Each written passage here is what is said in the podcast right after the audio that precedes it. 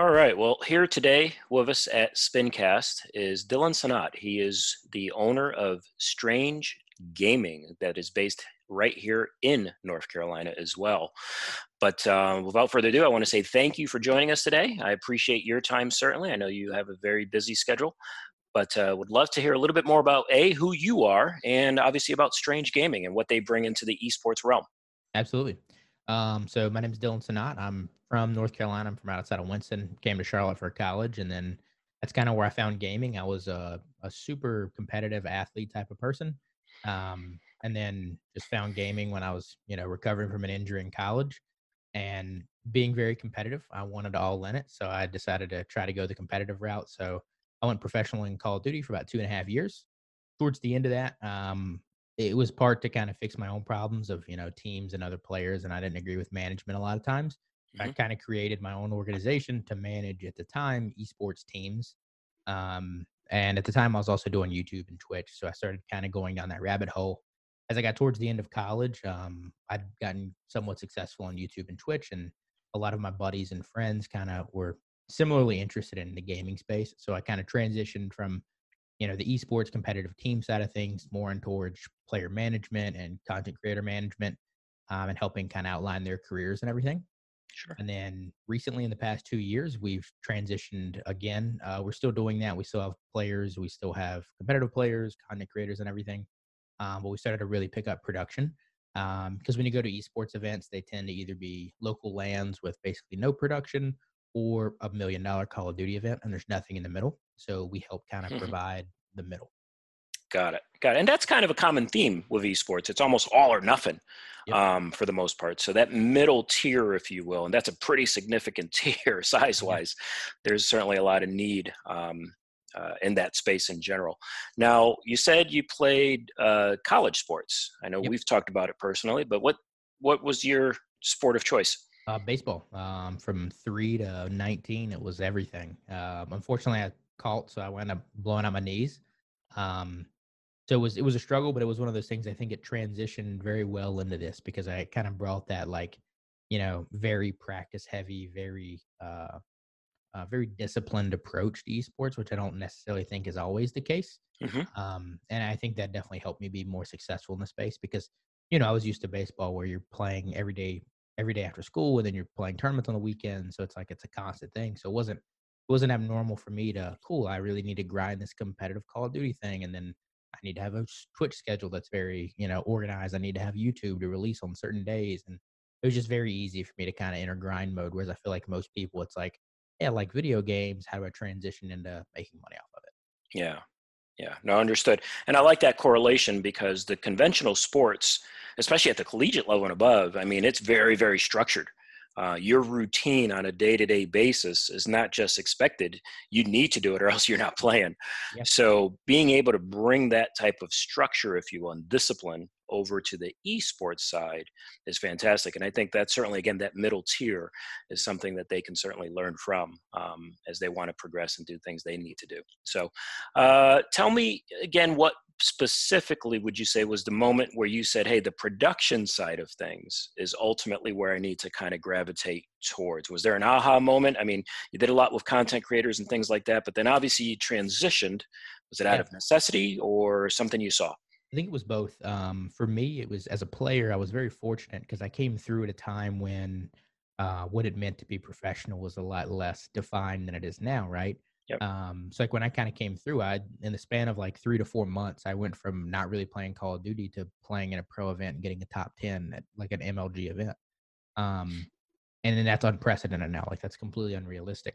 Now the only way you can kind of make it to that tier just due to the changing of the scene is you have to be seen, right? And one of the big, my closest aha moment was we were managing some players last year for the MLG finals in Miami. So we flew down there and they were representing our organization. And these were guys that I'd been helping on and off for the past couple of years through different orgs. So they're all my close friends, right? Yep. And one of them, he actually wound up getting the opportunity as a result of that Miami event because the second or third round, we were a pretty low seed, but we played the number 2 seed and we took the first map off of them. Nice. So we took the first map off of him. That player played phenomenally and it was streamed. It was, everyone got to see it and it was a big deal. So it really made their name. So it was like an epiphany at Champs that year when he was on their team of he made this solely because of media coverage. He made this solely because he got on the big screen, so to speak, right? When you go to these AM events, that's not normally the case. Like the stream quality is usually bad enough to where people don't want to watch it. And you still have a ton of these top tier kids. And if you give them that high quality production, if you give them that spotlight, it gives them the opportunity to be able to make that next step. It would be like, you know, you could be the greatest player you ever wanted, but if nobody had seen your footage or heard of you, like no one's going to recruit you. They don't even know to. Right. Just the same thing of just kind of providing that space for that middle tier. Yes. And then the other thing is from a financial standpoint, the big companies that do like the Call of Duty events and the League of Legends events, those are minimum $1 million productions. And realistically, I mean, in the Charlotte market, like we don't need $1 million production here. It doesn't make sense. We need like a $50,000 production or $150,000 production. Well, none of those guys would touch it. And then you would then go to the free tier and then none of those guys can do it. Gotcha. So it's just a big space. And I think, like you said, it's a all or nothing type industry right now when you could totally be in the middle and it helps everybody. Yeah, no doubt. We definitely need to grow that space. And it's funny. Luckily, I've been able to see a number of your productions and you can't tell if it's $1 million production or not. They look fantastic. Right. So we appreciate it. From a production standpoint, as well as from a player standpoint, if you could speak a little bit to how have events evolved over the years. And let me give you an example. In hockey, it used to be you just watched the hockey event and that was it. But for some people that maybe didn't understand it as much, they started to put that laser on the puck so you can kind of see where it was on the ice. On baseball, they do the same thing. They'll show the statistics on how quickly it took the center fielder to get from point A to point B and the percentages of actually making that catch. So it's kind of neat for maybe the not the everyday fan, but maybe the casual observer. And I'm not suggesting to get examples, but just in general, have you seen an evolution, if you will, on both sides? I think you have.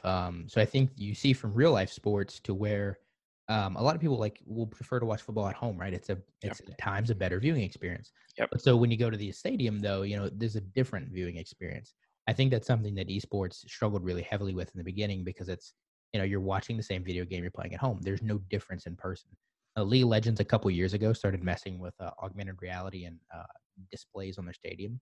Mm-hmm. So like at their world championship, if you were looking down at the stadium in the venue, like you could see the map live. When a dragon got killed, like it blew fire across the map. And it was this really awesome thing. Nice. And it started to make the real life events, you know, not that like football is not worth going to a football game, but it makes it like it's a different type of going, like worth going to it.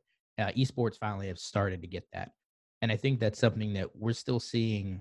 And it's confusing to me because at times you see companies like League of Legends that do it very, very well. Hmm. And you see teams like Call of Duty who, at their most recent event we went to in Atlanta, they have like the tickers, like, you know, like see at a basketball game running across the stadium at the centerpiece.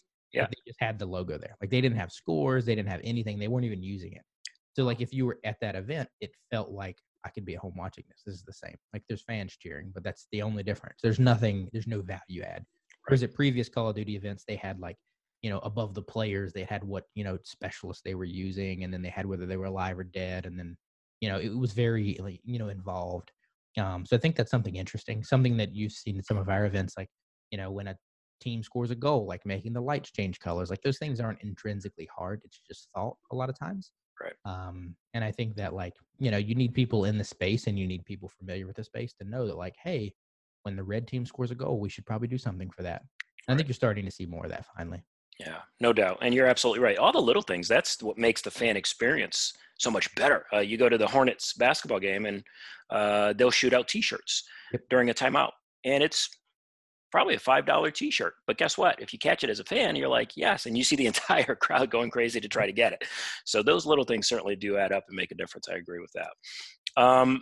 Let's talk behind the scenes in respect to production. Where do you think are some of the biggest needs? And this question is more so if I'm either a college student or a high school student and I'm looking to a career path, obviously I'd love to go into a place where I think there's going to be a lot of job opportunity. So just from a pure needs perspective, behind the scenes, where do you see that? I think production's something that, you know, especially to me, I mean, I was completely ignorant towards a lot of it, you know, 5-6 years ago. I didn't know how useful it was. I didn't know how impactful it was. And you can see it in everything, right? Like what we do behind the scenes is we usually have someone who manages audio. We have somebody who manages video. Then we have someone that manages the game in and of itself. You know, the gaming one is obviously pretty tied to the game. Like if you're playing Call of Duty, you need a guy who knows that, you know, this player is going around this part of the map and he's going to be here, so I need to switch to him. So like, obviously that's pretty specific to esports, but the guy who manages a video production, that could be translated over to anything, right? Like any church, they do a service every Sunday and they need production for that. If there's a video board or, you know, especially given the current state of the world, like the ability to stream that, like that's something that's very, very useful. Same thing from an audio standpoint. It can be anything from music related. It can be, again, churches are one of the biggest uses of this. But it could be anything. And that's crazy, from PA at a high school. Like you could be the guy who sets up the PA announcer or helps mitigate some of that, or high school events. Some of the cool part about traveling this year and going to some of the COD events that I've been going to is I've got to meet people from all different spaces of production, which has been really cool. And I met the gentleman who runs Georgia's entire sports complex. Wow. He runs it from a video and audio perspective, right? And like his path to get there was just so like odd, right? It wasn't directed, but it's something that when you look at like a high school kid or a college kid and you say, look, like that's a really cool job. And that guy like does something, you know, he does a big part of the SEC's work, right? That's really cool. And he did it, you know, kind of makeshift and figured it out and got there. Like if you studied that for years and that was your plan, like you're going to dominate that job and you're going to do nothing but make it better. Yeah, no doubt. No doubt. Now, lately on television, obviously, with everyone being at home, we've had a couple of events now that have kind of really started to focus more so on the esports community. You look at the NBA 2K tournament just recently. Yep. I think Devin Booker ended up winning that. You got NASCAR that's now running their races on iNASCAR and things like that. How do you view that? And from pure production perspective, good, could be better. What more would you like to see? Go ahead. I think a lot of those could be better. I think the I think a lot of them, they're trying and they're scrambling because it's, you know, obviously nobody knew this was going to happen. Right. So nobody was really ready for it. The iRacing one with NASCAR is probably the most, you know, progressed and most efficient and well done right now. And it's odd because NASCAR is not a sport that, you know, normally does super well. You don't usually compare it to basketball and football and baseball. But I think it's already kind of in that space. I also think it's very interesting because people who race in simulators are already very competitive. So it begins to beg the question of, are the people who actually race that good, or did they kind of, you know, not that they bought their way there, but did opportunities play a bigger role, or does this kind of level the playing field? Whereas like, you know, no one's going to question whether Giannis is a good basketball player because Devin Booker beat him. Understood. But I think one thing that it does prove is, you know, people who watch gaming on Twitch and YouTube, they're gamers, and that's probably not going to change. But we for the most part, have all the gamers. We found all of them. Mm-hmm. Now, the more casual fans, like kind of what you were alluding to, the people who, you know, there's no basketball on, so they're going to watch the NBA tournament. There's no NASCAR on, they're going to watch the iRacing thing. Those are people who, you know, maybe are not gamers. And a lot of times the things that appeal to that audience are more simplistic games like League of Legends. It's the biggest game for gamers in the world. But like, you know, when I try to explain League of Legends to my parents, it's like impossible, right? There's no 10-second elevator speech for League. It's like, it's crazy. Right. Whereas like, an esport like Rocket League, something like iRacing, something like 2K, it's like, you already get it. Like Rocket League, it's just cars and soccer. That's it. Right. When you look at, you know, iRacing, it's literally the same, just the cars aren't real. So I think the simplicity of those things are the biggest advantage. I think that where you kind of begin to lose it is like games like 2K just aren't ready for. They don't have a spectator mode. So like if you've watched any of it, you're literally watching Kevin Durant's screen. Like It's not like you're watching a cool spectator version and you can't like do replays easily. Whereas like iRacing already has that. It has a replay system built in. It has an observer mode. It's kind of built for that. And the more progressed esports are like that. But again, they're like League of Legends to where they're not always intuitive and they're not what, you know, the masses kind of want to see. Because League was on ESPN about 4 or 5 years ago, and then it just came back. Yep. Whereas, you know, obviously a lot of people watching the NBA thing because it's NBA and you get it and you want to see those celebrities. I think celebrities have a big appeal, and I think that's a huge sway. But I think simplicity is key. But I think this is probably a big call out to all the developers, like 2K. Like, why do you not have a spectator mode in your game? Like, that's crazy. And you see that with a couple other games. But I think the simplicity is the biggest element. I think production quality isn't – like, I can't fault the NBA for it because that's – like, they can't change the game. Like, they're pretty bound. NASCAR just has, like, the benefit that iRacing is very well done. Yeah, No doubt. Well, hopefully this is a good thing, meaning the fact that they had to put on some of these events with NBA 2K, NASCAR and such, will get the publishers to be able to come back and look at, well, what could we have done better intrinsically within the game, so that if this were to happen again, or if it were to even grow further on beyond that, it makes it a lot more viewer friendly and kind of go from there. So I agree. Now, obviously, we're all in the same boat with this COVID-19. How has that affected you and your business? Obviously, you think of production, you think of live events, but certainly you're still working and behind the scenes, you're doing quite a bit. Tell us about that.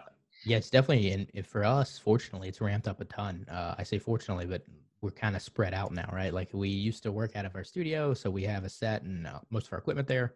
So that's where we normally, you know, we're there almost every day.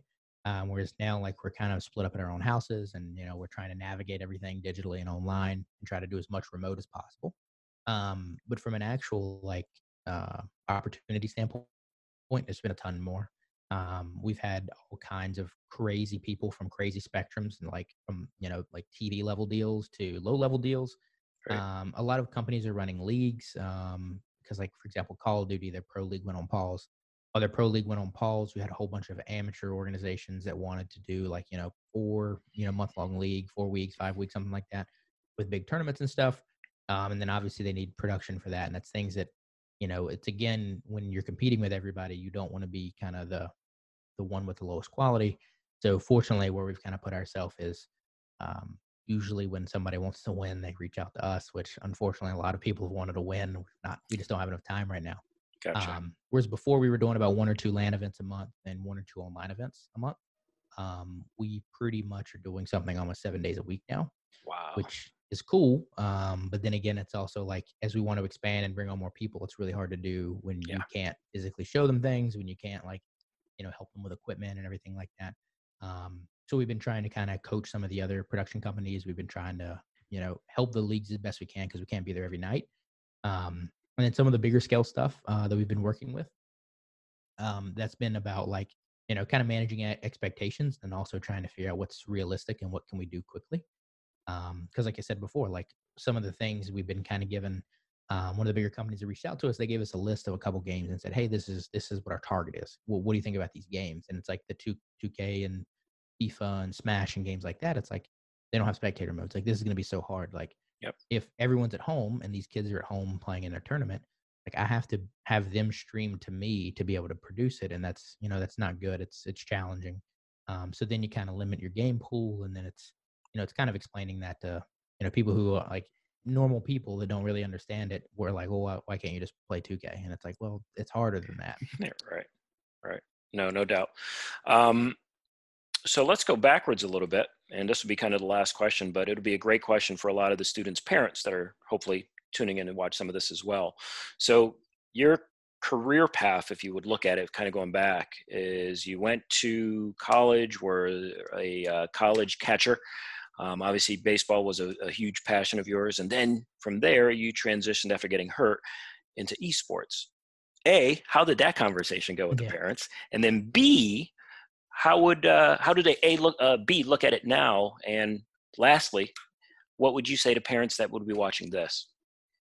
So for me, the transition in the beginning, it was definitely, it was stark for sure. Cause, my parents and family were very traditional from a pretty small Southern town. So like, you know, I didn't play video games as a kid. So it was never like, oh, he's a gamer. Like that's even an option. It was just like, I'm away at college. And then it's like, oh, by the way, I'm going to Raleigh for this tournament thing to play video games. My family's very like winning heavy, I guess, because I was very good for most of my life at most sports. So it was, you know, why aren't you winning? And it's like, well, yeah, I don't know if you know this, but these kids have played for 15 years and they're really good. So I mean, they were totally cool with it. They didn't see it as anything like financially viable. So it was like to them, it was just like it wasn't quite like baseball because there was always kind of the thought of like, you know, I had a shot at kind of going somewhere with baseball, depending on like health really. Whereas this was much more of like, cool, it's a hobby, it's a sport, it's a way for him to keep competing, but it's like, it's never going to be a thing financially. And then as I kind of progressed through it, I transitioned from my financial standpoint, because in college, you know, I was paying for my whole college after baseball ran out. And it was one of those like, I can do this Twitch thing and I can do YouTube and I can make money. And then when I started like actually making enough money to like, you know, pretty much pay for my college and living expenses and everything, all of that, then my family was like, oh, wow, like I don't really get this whole YouTube thing, but like that seems to be working. I didn't really think financially it was the most viable for me professionally, because back then, like when I finished top 10 at an event, it was like a $25,000 tournament. And that was a big tournament in 2011. And then now it's like a big tournament, it's like $1 million. So right. It's different times, right?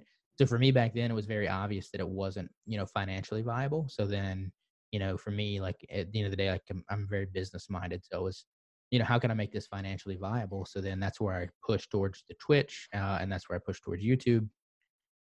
And I really think, like, you know, going to the end of the question you had, when it comes to parents, I think that, you know, you can make a career out of this in a diverse amount of ways, right? And I think that, you know, I'm fortunate that I've kind of, you know, ran the gauntlet of all of them. I gave a go at, you know, being a pro, and, you know, for me, it didn't really pan out that well, but for a lot of people it does. And especially like, you know, that 16-year-old kid won $3 million last year, and that's a high school kid. Yep. And, you know, he could not have been playing video games as long as some of the 30-year-olds have, right? But maybe he was better, maybe he practiced better or whatever. And then you also see people like Ninja who, you know, he doesn't need to win anything. He's just popular. He's figured out the, you know, the content side of things. There's a lot of people like him. And then, you know, there's a ton of people on YouTube and Twitch and other platforms that, like, you know, I've never heard of and you've never heard of. Maybe your kids have, maybe my friends have, you know, that are millionaires off of this. And it's wild to think that the top is so big, but, you know, anyone can make it. And that's really cool. And like I said before, a lot of these skills and everything translate just like real sports. You see a lot of people who are ex-athletes, you know, tend to go on to do really well in business. And that's like, yeah, because it's kind of bring that mindset and you kind of bring the skills you learn along the way. And that's where I think both from a competitive sense, from a content sense, you know, I think the whole gaming, you know, kind of revolution that we're in now, I think that's going to change the lives for a lot of people. Because, you know, you could start making YouTube videos when you're a teenager, and then, you know, you could be a video producer, you could be, you know, anything. One of my really good buddies that I got to meet at the end of college, he went to SCAD in Savannah to work with film, and he wanted to be a film major, and he wanted to direct movies. But he also was really good at Halo. So he kind of transitioned and played through Halo and, you know, started making montages. And then next thing you know, he's a video editor for Team Liquid. He's a video editor for FaZe. And then now he's at 100 Thieves. And, Jeez. You know, he still wants to get to that, you know, director standpoint, but right now he's kind of building a big name for himself over 100 Thieves. And, you know, I think he'll get there inevitably, but it's cool because, like, you know, his path wasn't gaming. Gaming was just the hobby that, you know, at the end of the day is the reason that he'll probably become a film director, which is really awesome. And it's going to be cool in 5-10 years to kind of look at, like, the high schoolers now and the path they take through college and, you know, through the next decade of their life, of how that kind of transitions and changes. And I think that, you know, if you're a parent out there, like, it's something you should definitely be open-minded towards, because, you know, there's definitely a pool of people that gaming is just fun, and it can be a time waster for sure, but it also can be very productive, and it can be very beneficial too. Yeah, no doubt. And I think you said it right there. I think not just to be open to it as a parent, but almost embrace it and cultivate it. Make sure that it's done right. I think at the end of the day, anything done correctly, if there is a significant passion behind it, it's probably going to lead to something pretty good. Sure. So, especially with the parental support and the familial support, et cetera. So that pretty much will wrap us up for today. We're going to be up on time here. Again, would love to thank Dylan for taking a little bit of time to talk to us, especially getting us educated a little bit more about what goes on behind the scenes and how his trajectory went from potential pro to now starting his own brand and really increasing it. And now he's as busy as ever with Strange Gaming here in North Carolina. So Dylan, thanks again. I know we will chat again soon. I look forward to seeing some of the additional events that you've got on your slate, and wish you all the best. Stay safe out there. Absolutely. See you soon. All right.